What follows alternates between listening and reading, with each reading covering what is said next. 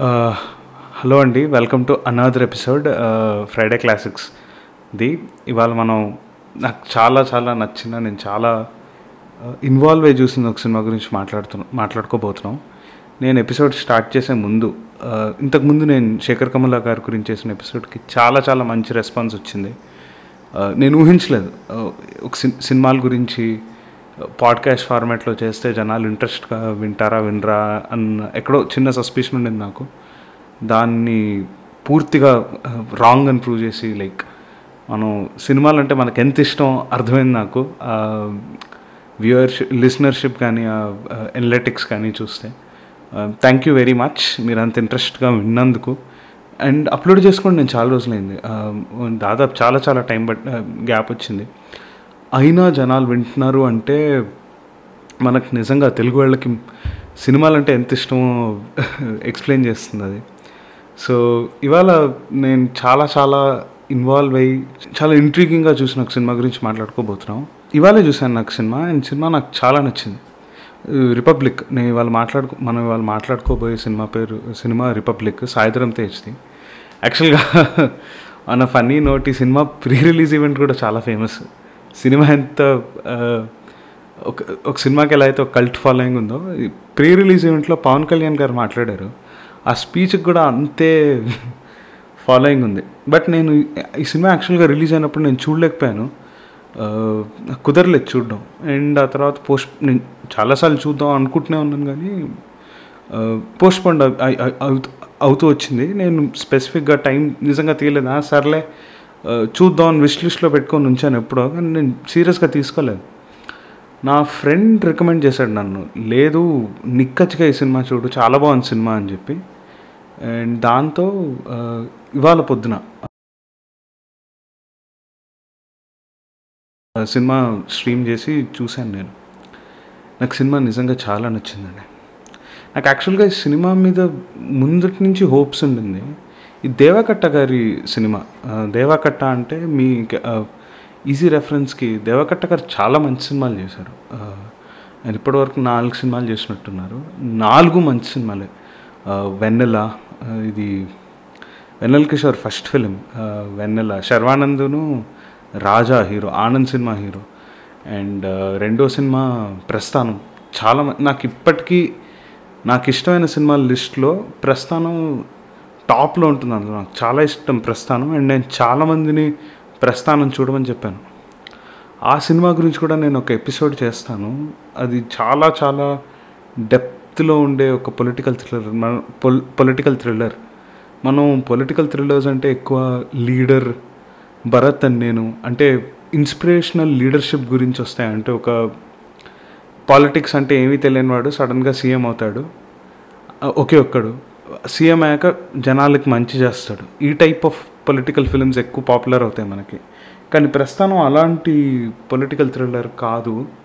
అది చాలా different political thriller అది succession fight and good and bad గురించి. అండ్ మనిషిలోనే ఒకే మనిషిలో రెండు aspects good aspects bad aspects ఎలా కన్ఫ్రంట్ అవుతాయి అన్న పాయింట్ మీద సినిమా వెళ్తుంది. చాలా ఇంట్రెస్టింగ్గా ఉంటుంది. నేను దాని గురించి కూడా ఒకరోజు మాట్లాడతాను. రెండోది ఆటనగర్ సూర్య సినిమా ఆడలేదు యాక్చువల్లీ నాకైనా కథగా చూసుకుంటే ఆటనగర్ సూర్య కూడా నేను చాలా ఇన్వాల్వ్ అయ్యి చూసిన సినిమా. ఆ సినిమా ఆడలేదు. నాగ చైతన్య సమంత గారు చేశారు. ఆ సినిమా పెద్దగా ఆడలేదు కానీ ఆ సినిమాని మీరు కొన్ని ఆస్పెక్ట్స్ ఇగ్నోర్ చేసి ఒక రా స్టోరీగా చూడండి. రే చాలా మంచి లైన్ కదా చాలా మంచి ప్లాట్ కదా అనిపిస్తుంది. తర్వాత ఆయన హిందీలో ప్రస్థానం తీశారు. ఆ తర్వాత మళ్ళీ సంజయ్ దత్తో తీశారు హిందీలో ప్రస్థానం. ఆ తర్వాత మళ్ళీ సాయిధరం తేజ్తో రిపబ్లిక్. సో ఫ్రెండ్ రికమెండ్ చేశాక నేను చూశాను. చూసిన తర్వాత I was really really really mesmerised సినిమాతో. నాకు సినిమా నుంచి బయటికి వచ్చేటప్పుడు కూడా అంటే సినిమా అయిపోయి నేను బయటకు వచ్చేటప్పుడు కూడా నేను చాలా ప- చాలాసేపు నా మైండ్లో ఆ సినిమా రన్ అయింది. ఒక మంచి సినిమాకి అదే నిదర్శనం. నేను ఓటీటీలో చూసిన థియేటర్లో చూసిన. థియేటర్లో యాక్చువల్గా సినిమాని మనం కన్విన్స్ అవ్వడం చాలా ఈజీ. ఎందుకంటే అది కాంగ్రిగేషన్ ఆఫ్ పీపుల్ మధ్యలో చూస్తాం. ఓటీటీలో ఒక సినిమా మనల్ని అంతగా ఇన్వాల్వ్ చేయగలిగిందంటే దాంట్లో ఎంతోగా ఎంతో powerful narrative and storytelling ability ఉంటే కానీ అలా చేయలేదు. మనం డిస్ట్రాక్ట్ అవ్వడానికి ఈజీ స్కోప్ ఉంటుంది. ఓటీటీలో మన సెల్ ఫోన్లో లేదా మన ట్యాబ్లెట్లో మనం చూసేటప్పుడు. ఇప్పుడు నేను బ్రీఫ్ లిస్ట్ ఇస్తాను. నేను కూడా కూర్చొని ఇప్పుడు ఎపిసోడ్ చేయాలి అన్నప్పుడు అసలు ఎందుకు నాకు ఈ సినిమా అంత నచ్చింది? ఏంటి ఈ సినిమాలో ప్లస్ పాయింట్స్ అసలు ఎందుకు నేను ఎంత మెస్మరైజ్ అయ్యాను అని డీటెయిల్ లిస్ట్ ఒకటి రాసుకున్నాను చిన్నగా. వన్ బై వన్ దాని దాని త్రూ వెళ్దాం. I try to list out ఏం నచ్చింది ఏం నచ్చలేదు ఏంటి అన్నది. First of all story centric films మనకి కొద్దిగా తక్కువ వస్తాయి. అంటే సినిమా అంటే ప్రతి సినిమాకి ఏదో ఒక కథ ఉంటుందిలేండి. అది హీరో గెలవడం అవ్వచ్చు హీరో ఓడిపోవడం అవ్వచ్చు లేకపోతే హీరో హీరోయిన్ కలవడం అవ్వచ్చు లేదా హీరో సూపర్ మ్యాన్ లాగా అందరినీ కొట్టేసుకొని వెళ్ళడం. ఒక స్టోరీ ఉంటుంది. ప్రతి సినిమాకు ఒక్క స్టోరీ ఉంటుంది. కానీ స్క్రిప్ట్ ఉన్న ప్రతిదీ స్టోరీ అవదు నే కథ యాక్చువల్గా దానికి ఒక బిగినింగ్ మిడిల్ ఎండ్ అని ఉంటుంది. అండ్ కథ కమ్యూనికేట్ చేస్తుంది. ఇట్లా ఇన్వాల్వ్ చేస్తుంది ఒక మంచి కథ మిమ్మల్ని ఇన్వాల్వ్ చేస్తుంది. ఫర్ ఎగ్జాంపుల్ ఆర్ఆర్ఆర్ తీసుకోండి. మీరు ఇన్వాల్వ్ అవుతారు ఆ సినిమాలో? ప్రతి కథ మెసేజ్ చెప్పకపోవచ్చు. ఆర్ఆర్ఆర్ మనకేం మెసేజ్ ఇవ్వదు. అలానే బాహుబలి మనకేం మెసేజ్ ఇవ్వదు. కానీ ఒక గుడ్ స్టోరీకి ఉన్న క్వాలిటీ ఏంటి అంటే అది మనల్ని ఇన్వాల్వ్ చేస్తుంది మన అటెన్షన్ హోల్డ్ చేస్తుంది. అలానే రిపబ్లిక్ కూడా మీకు గనక సొసైటీ అండ్ సొసైటీలో జరిగే పాలిటిక్స్ కానీ లేదా సొసైటీలో జరిగే ఎక్స్చేంజ్ ఆఫ్ పవర్ కానీ ఇన్ఫ్లుయెన్సెస్ ఎక్స్చేంజ్ కానీ మీకు ఏమాత్రం ఇంట్రెస్ట్ ఉన్నా సిస్టమ్ ఎలా వర్క్ అవుతుంది హైరార్కీ మీద మీరు చాలా తేలిగ్గా ఇన్వాల్వ్ అయిపోతారు రిపబ్లిక్లో. రిపబ్లిక్ సినిమాలో one of the main highlights.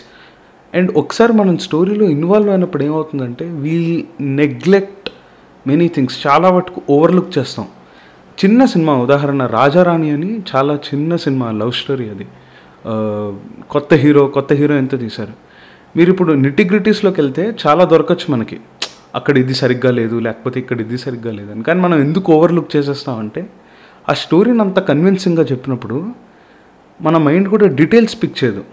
వీళ్ళు కన్విన్స్ ఇదే మాట రాజమౌళి గారు కూడా అనుపమ చోప్రా గారితో ఒక ఇంటర్వ్యూలో చెప్పారు బాహుబలి టైంలో. కి if the story is good అక్కడ సరిగ్గా లైట్ చేయలేదు డైరెక్టర్ ఆయన ఒక సినిమా చూసేటప్పుడు ఆడియన్స్గా కథ కనుక నాకు నచ్చితే నేను అక్కడ సినిమా సరిగ్గా లైట్ చేయలేదు ఆ సినిమాలో ఆ సీన్లో లైటింగ్ సరిగ్గా లేదు లేకపోతే ఇక్కడ ఇది సరిగ్గా లేదని పట్టించుకొని ఓవర్లుక్ చేసేస్తానని చెప్పారు. అలానే నాకు నచ్చిన మెయిన్ ఎలిమెంట్ ఏంటి ఈ సినిమాలో అంటే కథ నిజంగా చాలా బాగుంది. కథ చాలా ఇంట్రెస్టింగ్గా ఉంది. అది నన్ను అడిగితే చాలా పెద్ద ప్లస్ పాయింట్ సినిమాకి. రెండో అతిపెద్ద ప్లస్ పాయింట్ ఏంటి అంటే రెఫరెన్సెస్ దేవకట్ట గారు మీరు సినిమా సరిగ్గా అబ్జర్వ్ చేస్తే ప్రతిదానికి ఒక రెఫరెన్స్ ఇచ్చారు ఆయన. సాయిధరం తేజ్ని వాళ్ళ ఫ్రెండ్ ఇంటర్వ్యూకి ప్రిపేర్ ప్రిపేర్ అవ్వడానికి హెల్ప్ చేస్తూ ఉంటాడు. అందులో what are the four pillars of democracy అంటే సాయిధరం తేజ్ ఎక్స్ప్లెయిన్ చేస్తూ ఉంటాడు. Legislative protection of fundamental rights ఎగ్జి ఇలా నేను నాకు డైలాగ్ పూర్తిగా గుర్తులేదు కానీ ఇలా ఎక్స్ప్లెయిన్ చేసినప్పుడల్లా uh, ఒక డైలాగ్ ఉంటుంది. విద్య వాణిజ్య వ్యాపార లాంటి బేసిక్ ఫండమెంటల్ రైట్స్ని ప్రొటెక్ట్ చేయడం అని. ఇక్కడ నా ఆన్సర్ చెప్తూ ఉంటే ఇలా దానికి కాంట్రాస్ట్గా జరుగుతూ ఉంటాయి బిజినెసెస్ ప్రొటెక్ట్ చేయాలి సొసైటీ ఆర్ గవర్నమెంట్ అని చెప్పినప్పుడు అక్కడ రూలింగ్ పార్టీ గూండా వాళ్ళు ఒక ఫ్యాక్టరీ దగ్గరికి వెళ్ళి మీరు నెల నెల ఎంత జీతం ఇస్తారు? ఆ జీతం గుణ అనే ఒక ఒక రౌడీకి ఇవ్వండి అని చెప్పి కార్డు ఇచ్చేసి వస్తారు. అలానే విద్య గురించి విద్యను ప్రొటెక్ట్ చేయాలని చెప్పినప్పుడు రూలింగ్ పార్టీ కార్యకర్తలు కొంతమందిని స్కూల్ ప్రిన్సిపల్ని నువ్వు ఇప్పుడు ఎక్స్పార్టీ వాడివి కదా స్కూల్ ఎట్టా నడుపుతావు నేను చూస్తానని అంటాడు. ఇలా మీకు హంబుల్ రెఫరెన్సెస్ ఆ డైలాగ్స్ ఎక్స్ప్లెయిన్ ఆ డైలాగ్ ఎక్స్ప్లెయిన్ చేస్తున్నప్పుడల్లా తడుతుంటాయి. ఇది ఒక్క ఆ ఒక్క పర్టికులర్ సీక్వెన్స్లోనే కాదు. ఇంకా ఎగ్జాంపుల్స్ ఇవ్వచ్చు. ఫర్ ఎగ్జాంపుల్ క్లాష్ జరిగేటప్పుడు ఏది తెల్లేరుకి మొత్తం బెటాలియన్ని తీసుకొని సాయిధరం తేజ్ గారు వెళ్ళేటప్పుడు పోలీసుల్ని రైతుల్ని అందరినీ తీసుకొని వెళ్ళినప్పుడు అక్కడ రమ్యకృష్ణ గారు మనుషుల్ని తీసుకొచ్చి తన ఓటర్ని తీసుకొచ్చి నించోబెడుతుంది దీక్షకి. అప్పుడు సాయిధరం తేజ్ గారు ఆ కుర్చీకి నాలుగు కోడ్లు ఉన్నాయి ఆ నాలుగు కోడ్లు మీ అజ్ఞానం మీ విశ్వాసం అని చెప్పి ఎక్స్ప్లెయిన్ చేసేటప్పుడు సటిల్ హింట్స్ రెఫరెన్సెస్ ఆ కుర్చీకి ఎక్స్ట్రీమ్ క్లోజ్ పెడతారు. మనకి ఆ ఇంపాక్ట్ ఇవ్వడానికి. నాకు ఈ రెఫరెన్సెస్ చాలా చాలా ఇంట్రెస్టింగ్గా అనిపించాయి. నాకు సినిమా కథ ఇంకా ఎక్కువ ఇంట్రెస్టింగ్గా ఇన్వాల్వ్ అవ్వగలిగాను నేను ఎందుకంటే నాకు బాగా కథ చెప్తున్నాడు అని అనిపించింది. సో ఆ రెఫరెన్సెస్ నాకు నచ్చాయి. ఇంకా రెఫరెన్సెస్ కాన్వర్జేషన్స్ కూడా యాక్చువల్గా బాగున్నాయి. మనకు తెలు నేను ఒక మంచి సినిమాలో హీరో విలన్ కాన్వర్జేషన్స్ అంటే చాలా ఇష్టం నాకు. జనరల్గా హీరో విలన్ కాన్వర్జేషన్స్ అంటే నువ్వెంత అంటే నువ్వెంత అనే టైప్ కాన్వర్జేషన్ కాదు. మీరు ఒక స్టోరీ పర్స్పెక్టివ్లో కూడా చూడండి. చాలా ఇద్దరు పడని వ్యక్తులు ఇద్దరు ఒకరికి ఒకరు కాంట్రాస్ట్ ఒకరు హీరో అనుకోండి ఒకరు విలన్ అనుకోండి వాళ్ళ ఐడియాల్ ఐడియాలజీ వేరు వాళ్ళ సిద్ధాంతాలు వేరు వేరు. ప్రశాంతంగా వీళ్ళు కూర్చొని మాట్లాడుతున్నారు సీరియస్గా అంటే ఆ కాన్వర్జేషన్ నిజంగా చాలా బాగుంటుంది. అలా చాలా రేర్గా జరుగుతాయి. మనకు అలా ఇన్సైట్ఫుల్ కాన్వర్జేషన్స్ హీరోకి విలన్కి మధ్యలో. ఈ సినిమాలో అలా చాలా చోట్ల రెండు చోట్ల ఉంది చాలా ఏం కాదు కానీ రెండు చోట్ల ఉంది మొట్టమొదటిసారి సాయిధరం తేజ్ గారు రమ్యకృష్ణ గారిని కలిసినప్పుడు జ- రమ్య జరిగే కాన్ కాన్వర్జేషన్ చాలా బాగుంది. ఆ సంభాషణ మొత్తం చాలా చాలా ఇంట్రెస్టింగ్గా ఉంది. అందులో పెయింటింగ్స్ ఉంటాయి. లైక్ ఇక్కడ బాపు పెయింటింగ్ను హల్దాస్కర్ పెయింటింగ్ ఉందేంటి అంటే అవి ఎందుకుందో రమ్యకృష్ణ చెప్తూ ఉంటారు. ఆ తర్వాత సొసైటీని ప్రొటెక్ట్ చేయాలి సొసైటీ ఇలా ఉండాలి అని సాయిధరం తేజ్ చెప్పినప్పుడు రమ్యకృష్ణ గారు చెప్పిన ప్రతి పాయింట్ నాకు చాలా ఇంట్రెస్టింగ్గా కన్విన్సింగ్గా అనిపించింది. To some extent I bought in to what Ramya Krishna was saying Ramya Krishna garu చెప్పింది I I bought in to those arguments like కోతి నుంచి మనిషి uh, ఇక్కడికి వస్తున్నప్పుడు తెలివైన మనిషికి తెలివి తక్కువ మనిషికి ఒకటే uh, పవర్ ఉంది. అది ఓట్ హక్కు. మరి అలా అలాంటి వ్యవస్థలో ఎలాంటి నాయకత్వం పుడుతుంది అని ఆవిడ అడిగినప్పుడు అంటే నేను ఇప్పుడు మిగతా వాళ్ళు కోర్ట్ పవర్ తీసేయాలి ఇవన్నీ అనట్లేదండి. ఆవిడ డైలాగ్ నాకు చాలా ఇంట్రిగింగ్గా అనిపించింది అంటున్నాను. వాళ్ళ నాన్నగారు స్టోరీ చెప్పి ఇది చేతగాని సిద్ధాంతాలతో నేనేం గెలవలేకపోయాను ఆ తర్వాత గెలవడం మొదలెట్టాను అని చెప్పి చెప్పారు. అది కూడా నాకు చాలా ఇంట్రెస్టింగ్ అనిపించింది. ఆ తర్వాత ఆవిడ ఎక్స్ప్లెయిన్ చేస్తూ వెళ్ళారు. ఇండియన్ సొసైటీలో మనకు పవర్ ఎలా ఉంటుంది ఎలాంటి వాళ్ళ దగ్గర ఉంటుంది అని మహారాష్ట్ర ఎగ్జాంపుల్ ఇచ్చారు. ఒక డైలాగ్ ఆవిడ అన్నది చాలా నచ్చింది నాకు. ప్రజలు ఎవరు ఆర్థిక పరిస్థితి ఏంటి? ఇండియన్ ఎకానమీ ఎలా ఉంది? లేకపోతే ఫారిన్ పాలసీ ఎలా ఉంది? ఏ డిసిషన్ తీసుకుంటే లాంగ్ టర్మ్లో మనకి మంచిది అన్నది ఎవరు ఆలోచించట్లేదు. కుల మత ప్రాంత ఇంకా వాళ్ళ తాత్కాలిక అవసరాలు.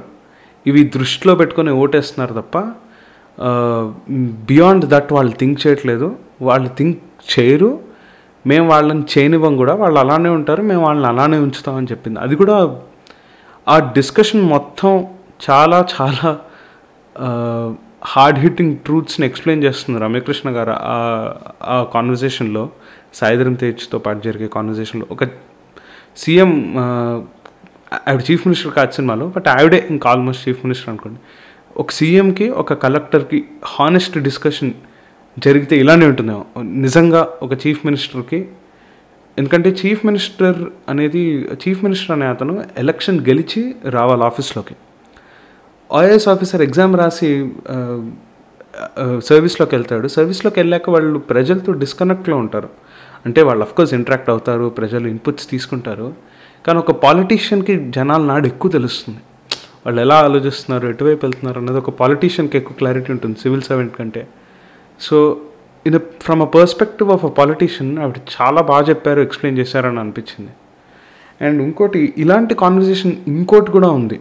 లైక్ రమ్యకృష్ణ గారికి సాయిధరం తేజ్ గారికి జరిగే ఇంటరాక్షన్లో మీరు ఒకవేళ అబ్జర్వ్ చేస్తే hero villain will Sai Dharam Tej garu hero Ramya Krishna గారు విలన్ అనుకోండి. కానీ రమ్యకృష్ణ గారి మాటల్లో సాయిధరం తేజ్ అంటే ఎంపతి ఉంది. ఆవిడని చూస్తుంటే ఆవిడ I felt that she was sympathising with Sai Dharam Tej Sai Dharam Tej అంటే ఆవిడకి ఎక్కడో ఒక రకమైన ఇష్టం ఉందని నాకు అనిపించింది. ఆవిడ ఒకసారి చెప్తారు కూడా. ఫస్ట్ టైం సాయిధరం తేజ్ ఓడిపోయినప్పుడు ఫోన్ చేసి ఇది ఫస్ట్ ఓటమి కదా అలానే ఉంటుంది తర్వాత అలవాటైపోతుంది. అండ్ సాయిధరం తేజ్ నువ్వు ఒరే అని కూడా అందు. లాస్ట్ ఒక్క క్లైమాక్స్లో అంటారు ఆవిడ. నాన్న అనే ఉంటుంది అండ్ సాయిధరం తేజ్ కూడా ఆవిడ హాస్పిటల్కి వెళ్ళి ఐ మీన్ ఆవిడ అన్కాన్షియస్ అయిపోతే ఈయన హాస్పిటల్లో జాయిన్ చేసి అక్కడ డైలాగ్ కూడా చెప్తాడు. కి సి నాకు మీకు శత్రుత్వం లేదు. వ్యవస్థను బాగు చే చేయడంలో నేను ఇట్టున్నాను మీరు అట్టున్నారు అంతే. యాక్చువల్గా మీరు కూడా గెలిచినట్టే అన్నప్పుడు రమ్యకృష్ణ గారు చెప్తారు వ్యవస్థ అంత తేలిగ్గా మారదు నాన్న అని. రమ్యకృష్ణ గారు సాయిధరం తెచ్చితో ఇంటరాక్ట్ అవుతుంటే చాలా యునీక్ హీరో విలన్ టఫుల్లా అనిపించింది నాకు. అంటే both of them respect each other but they are still fighting with each other because they are because of their circumstances అంటే వాళ్ళు ఉన్న పరిస్థితుల వల్ల they are fighting with each other ఒకరొకరు డైర్ ఆపోజిట్ సిచ్యువేషన్స్లో ఉన్నారు కాబట్టి they are fighting with each other but I think ఎక్కడో రమ్యకృష్ణ గారికి సాయిధరం తేజ్ అంటే ఇమ్మెన్స్ రెస్పెక్ట్ సాయిధరం తేజ్కి రమ్యకృష్ణ గారు అంటే ఇమ్మెన్స్ రెస్పెక్ట్ ఉందని ఉందని నాకు అనిపించింది. Uh, సాయిధరం తేజ్ క్యారెక్టర్ కంటే రమ్యకృష్ణ గారికి సాయిధరం తేజ్ అంటే మంచి రెస్పెక్ట్ ఉందని అయితే అర్థమైంది నాకు ఆ సినిమాలో. అండ్ ఆ ఈక్వేషన్ నాకు చాలా కొత్తగా అనిపించింది. మనకి రెగ్యులర్ సినిమాల్లో అవి చాలా తక్కువగా ఉంటాయి. ఈ type of relation hero villain మధ్యలో. సో అది ఆ పాయింట్ కూడా నాకు చాలా నచ్చింది. తర్వాత కాన్వర్జేషన్స్ రెఫరెన్సెస్ కాకుండా ఇంకో యూనిక్ ఎలిమెంట్ ఉంది ఈ సినిమాలో. అది డైరెక్టర్ ప్రాబ్లమ్ని ఎస్టాబ్లిష్ చేసిన విధానం. సినిమా ఒకవేళ సరిగ్గా ఒకసారి రీవిజిట్ చేస్తే మీరు ఆల్రెడీ చూసుంటే లేదా ఒకవేళ చూడకపోతే ప్రాబ్లమ్ని చాలా ఎఫెక్టివ్గా మనకి ఎక్స్ప్లెయిన్ చేస్తాడు director Deva Katta garu. For example cinema start అవడం స్టార్ట్ అవడమే సినిమా ఇంట్రడక్షనే ఒక ఫిష్ థియరీ ఆ వాటర్లో జరిగే చేపల గురించి ఎక్స్ప్లెనేషన్ ఉంది. అండ్ ఇంకోటి ఇప్పుడు నేను మీకు చెప్తుంటే నాకు కూడా తట్టింది ఇది కూడా ఇంకో రెఫరెన్స్ ఎందుకంటే మెయిన్ అంతా సముద్రంలో చేపల గురించి వెళ్తుంది. సో ఇక్కడ చేపలతో మొదలెట్టడం కూడా ఒక reference so okay fine moving on నేను ప్రాబ్లమ్ ఎస్టాబ్లిష్మెంట్ గురించి చెప్తే అందులో ఎలా ఒక వెజిటేరియన్ చేప ఉంటుంది అండ్ నార్మల్ బ్యాక్టీరియన్ తినే నాన్ వెజిటేరియన్ చేప ఉంటుంది. చేపలనే తినే చేపలు ఉంటాయి. ఆ తర్వాత వాటి ఆ టైప్ అంటే డెడ్ ఈ డెత్ ఫిష్ వాటిని అవే తినేసి చేపలన్నీ చచ్చిపోయాక వాటిని అవే తినేసి ఆఖరికి ఒక్క జీవి కూడా లేకుండా సముద్రాన్ని అంతా అలా ఎలా చేస్తాయి అన్న దాంతో మొదలవుతుంది. అది సటిల్ హింట్ తర్వాత కోట్స్ ఉంటాయి సినిమాలో. సినిమా మొదలయ్యే ముందు ఒక కోట్ ఉంటుంది. మీరు ఒకసారి రిపబ్లిక్ ట్రైలర్ చూ చూడండి. అందులో కూడా కోట్స్ ఉన్నాయి. జార్జ్ ఓర్వెల్ నుంచి. If I'm sorry my pronunciation is wrong but అక్కడ కూడా కోట్స్ ఉన్నాయి. ఆ, తర్వాత రెండు ఇన్స్టెన్స్లో ప్రాబ్లం ఎస్టాబ్లిష్మెంట్లో నేను ఇందాక చెప్పాను కదా డైరెక్ట్గా గూండాలు వచ్చి మా అకౌంట్లో శాలరీ వేయండి అని అంటాం. ఇలాంటి ఇన్స్టెన్సెస్ అవి కూడా ప్రాబ్లం ఎస్టాబ్లిష్మెంట్. ఇక్కడ సాయిధరం తేజ్ గారు ఎల్- ఇలా ఉండాలి సొసైటీ ఐడియల్గా అని చెప్పడం. కానీ దానికి ఆపోజిట్గా ఉంది ఇన్ రియాలిటీలో దానికి ఇంత కాంట్రాస్ట్లో జరుగుతోందని చెప్పడం. అది కూడా a way of telling what the problem is మూడోది రాహుల్ రామకృష్ణ క్యారెక్టర్ రాహుల్ రామకృష్ణ క్యారెక్టర్ని చాలా చాలా బ్యూటిఫుల్గా వాడుకున్నారు Deva Katta garu to explain what exactly is the problem is so ప్రాబ్లమ్కి ఒక హ్యూమన్ ఫామ్ ఇస్తే అది రాహుల్ రామకృష్ణ క్యారెక్టర్ అండ్ రాహుల్ రామకృష్ణ గారి ఫాదర్ క్యారెక్టర్. అంటే పబ్లిక్ పర్సానిఫైడ్ ఇప్పుడు జనాలందరికీ రాహుల్ రామకృష్ణ అనేది ఒక క్యారెక్టర్ అనుకోండి. So atrocities on Rahul Ramakrishna is a simple way అంటే ఆయన అందరినీ చూపించలేరు కదా. సో జనాలందరూ రాహుల్ రామకృష్ణ అనే ఒక క్యారెక్టర్ సో రాహుల్ రామకృష్ణకి ఇలా అవడం అంటే జనాలకు అవడం అనేది. సో ఫర్ ఎగ్జాంపుల్ మీరు చూడండి రాహుల్ రామకృష్ణ ఇంటిని లాక్కోవడానికి వస్తారు. అది ప్రాబ్లం వన్ అలా అంటే ఇలా సామాన్యులకి ఇలా జరుగుతున్నాయని. రెండోది రాహుల్ రామకృష్ణ గారి వృత్తి మీద కొడతారు. అప్పుడు ధర్నా ఇది చేస్తామని చెప్పి చెప్పడం. రాహుల్ రామకృష్ణ గారు ఆవేశం చెప్తున్నారు. అంటే జనాల ఆవేశం ఇలా ఉంది అని. ఆ తర్వాత చాలా చాలా హార్డ్ హిట్టింగ్ సీన్ ట్రైన్లో హీరో వెళ్ళిపోతుంటే రాహుల్ రామకృష్ణ గారు ఆయన ప్రాబ్లం ఏంటో హీరోకి ఆటోలో ఎక్స్ప్లెయిన్ చేశాక ఆటో ఎక్కి ట్రైన్లో హీరో వెళ్ళిపోతుంటే రాహుల్ రామకృష్ణని చంపుతారు. చాలా భయంకరంగా చంపుతాడు. హీరో ఇలా సేవ్ చేయడానికి ట్రై చేస్తూ ఉంటారు. ఇదేమి మనకి చాలా గు ఒళ్ళు గగ్గుర్లు పిడిచే టైప్ ఆఫ్ కిల్లింగ్ ఏం కాదు. ఇంతకంటే భయంకరమైన చంపడాలు మనం చూసాం. కానీ ఇది చాలా చాలా హార్డ్ హిట్టింగ్గా ఎఫెక్టివ్గా ఎక్కుతుంది మనకి. మనం కూడా సింపతైజ్ అవుతాం. రాహుల్ రామకృష్ణ గారు చచ్చిపోతుంటే. ఎందుకు అలా అంటే మారువేషంలో వచ్చి ఆయనను చంపుతూ ఉంటారు. హీరో ఇక్కడ ప్రొటెక్ట్ చేయడానికి వెళ్తూ ఉంటాడు. సేవ్ చేస్తూ ఉంటాడు. కానీ అక్కడికి వెళ్ళేసరికే తగలబడిపోయి బూడిదైపోతాడు. ఆ, దాని పేరేంటి? ఆ ఆ ఎలిమెంట్ వల్ల ఆ కైండ్ ఆఫ్ ఫ్రేమింగ్ వల్ల మనకి చాలా బాధేస్తుంది రాహుల్ రామకృష్ణ గారు చచ్చిపోయినప్పుడు. అలానే ఆ తర్వాత జరిగే ఇమ్మీడియట్ ఇంటర్వ్యూ సీన్ ఉంటుంది హీరోకి అండ్ ఐఏఎస్ ప్యానల్ బోర్డ్కి. ఇంటర్వ్యూ సెలక్షన్ కోసం ఇంటర్వ్యూ జరుగుతుంది. ఆ ఇంటర్వ్యూలో సాయిధరం తేజ్ గారు ఆన్సర్స్ కూడా చాలా హార్డ్ హిట్టింగ్గా ఉంటాయి. అవి ఎక్కడో ఆడియన్స్గా కొన్ని కొన్నిసార్లు మనకే మన ఇంపేషన్స్నే సాయిధరం తేజ్ గారు మాట్లాడుతున్నట్టు అనిపిస్తుంది. అండ్ ఇంకోటి ప్రాబ్లం ఎస్టాబ్లిష్ చేసిన విధానం రెఫరెన్సెస్ స్టోరీలో నేను ఇన్వాల్వ్ అవ్వడం ఈ మూడు నా బలమైన కారణాలు సినిమా నాకు చాలా నచ్చడానికి. అది కాకుండా నేను ఖచ్చితంగా మాట్లాడాల్సింది క్లైమాక్స్. ఈ సినిమా క్లైమాక్స్ గురించి నేను మాట్లాడాలి.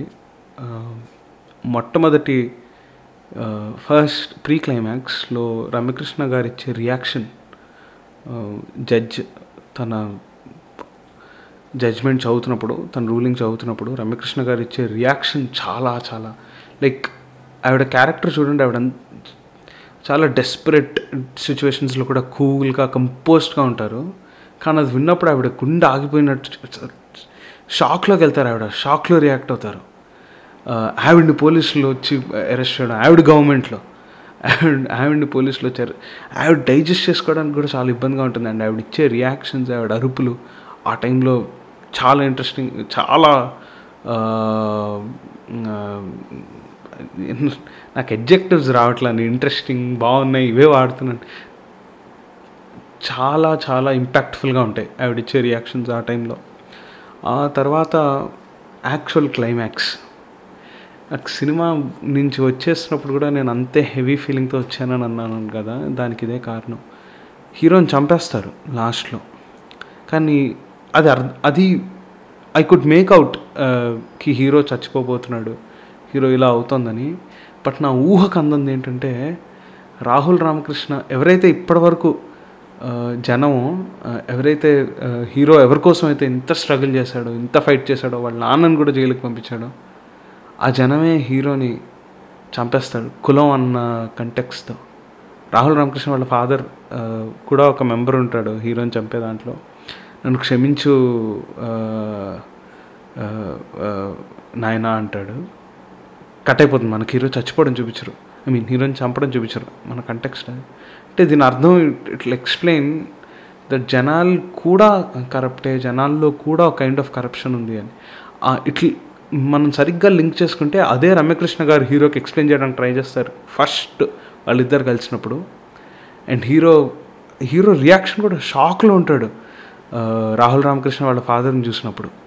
నేను కూడా షాక్లో ఉన్నాను. షాక్లో షాక్ వచ్చింది నాకు కూడా చూశాక. ఆ తర్వాత నేను సినిమా బాగా నచ్చింది నాకు. వెంటనే ఇన్స్టాగ్రామ్ స్టోరీ పెట్టాను. నేను ట్విట్టర్లో ట్వీట్ కూడా చేశాను. మీరు నా ట్విట్టర్లో ఫాలో అవుతే నేను యాక్చువల్గా నాకు నచ్చిన సినిమాల గురించి ఏదైనా దెన్ అండ్ దేర్ నాకు అనిపించింది రాస్తా అనమాట మీకు ఈజీగా దొరికేస్తుంది నేను ఒకవేళ ట్విట్ ట్విట్టర్లో ఫాలో అవుతే. నేను అందులో కూడా మెన్షన్ చేశాను. పాలిటీషియన్స్ కరప్ట్ దేవగట్ట గారు యాక్చువల్గా సినిమాలో మనకు చెప్పాలనుకుంది ఏంటంటే పాలిటీషియన్స్ మాత్రమే కాదు జడ్జిలు మాత్రమే కాదు ఐఏఎస్ ఆఫీసర్స్ అధికారులు మాత్రమే కాదు జనాలు కూడా కరప్ట్ అయిపోయారు జనాలు కూడా కుళ్ళిపోయారు. మేబీ డబ్బులు కంటెక్స్తో కరప్ట్ అవ్వలేదేమో కులం పేరుతో కరప్ట్ అయ్యారు లేదా ఫ్రీబీస్ నిత్యావసర ఆ, స్కీమ్ ఈ స్కీమ్ అని చెప్పే స్కీముల వల్ల కరప్ట్ అయ్యారు. వాళ్ళు స్కీములు ఎక్స్పెక్ట్ చేస్తారు లేదా కులం ఎక్స్పెక్ట్ చేస్తారు. ప్రాబ్లం జనాల్లో కూడా ఉంది అని చెప్పడం నాకు కూడా తట్టలేదు ఆ పాయింట్ చాలా బా ఆయన ఎక్స్ప్లెయిన్ చేయాలనుకున్నది చాలా ఇంపాక్ట్ఫుల్గా అని చాలా బాగా ఎక్స్ప్లెయిన్ చేశారు. ఫైనల్గా నేను ఒక మంచి సినిమా చూశాను అని అనిపించింది. సో అదే అండి that's all for this week stay యూన్ మీరు ఫాలో అవ్వండి పాడ్కాస్ట్ని ఒకవేళ మీకు పాడ్కాస్ట్ నచ్చితే స్పాటిఫైలో మీరు ఎక్కడ వింటే అక్కడ రేట్ చేయండి పాడ్కాస్ట్ని రివ్యూ చేయండి పాడ్కాస్ట్ని అండ్ మీకు ఒకవేళ నా కాంటెంట్ నచ్చితే కనుక నాకు ఇంగ్లీష్ ఛానల్ కూడా ఉంది. నేను ప్రొడక్టివిటీ గురించి టెక్ గురించి బుక్స్ గురించి మాట్లాడతాను దాంట్లో. మీరు you can do check out English channel and podcast ఉంది. రెండిటి లింక్స్ నేను ఇక్కడ డిస్క్రిప్షన్లో డ్రాప్ చేస్తాను. నా వెబ్సైట్లో కూడా లింక్స్ ఉంటాయి. మీరు జస్ట్ డిఎస్ఎస్ఆర్ అనిరుద్ధ్ అని టైప్ చేసి గూగుల్లో వెళ్తే నా ట్విట్టర్ లింక్ ఇన్స్టాగ్రామ్ లింక్ నా అదర్ వర్క్ అంతా నా యూట్యూబ్ వర్క్ అండ్ నా పాడ్కాస్ట్ ర్యాండమ్ థాట్స్ అని అన్నీ మీరు ఫాలో అవ్వచ్చు. So do give it a try and that's all for this week thank you and goodbye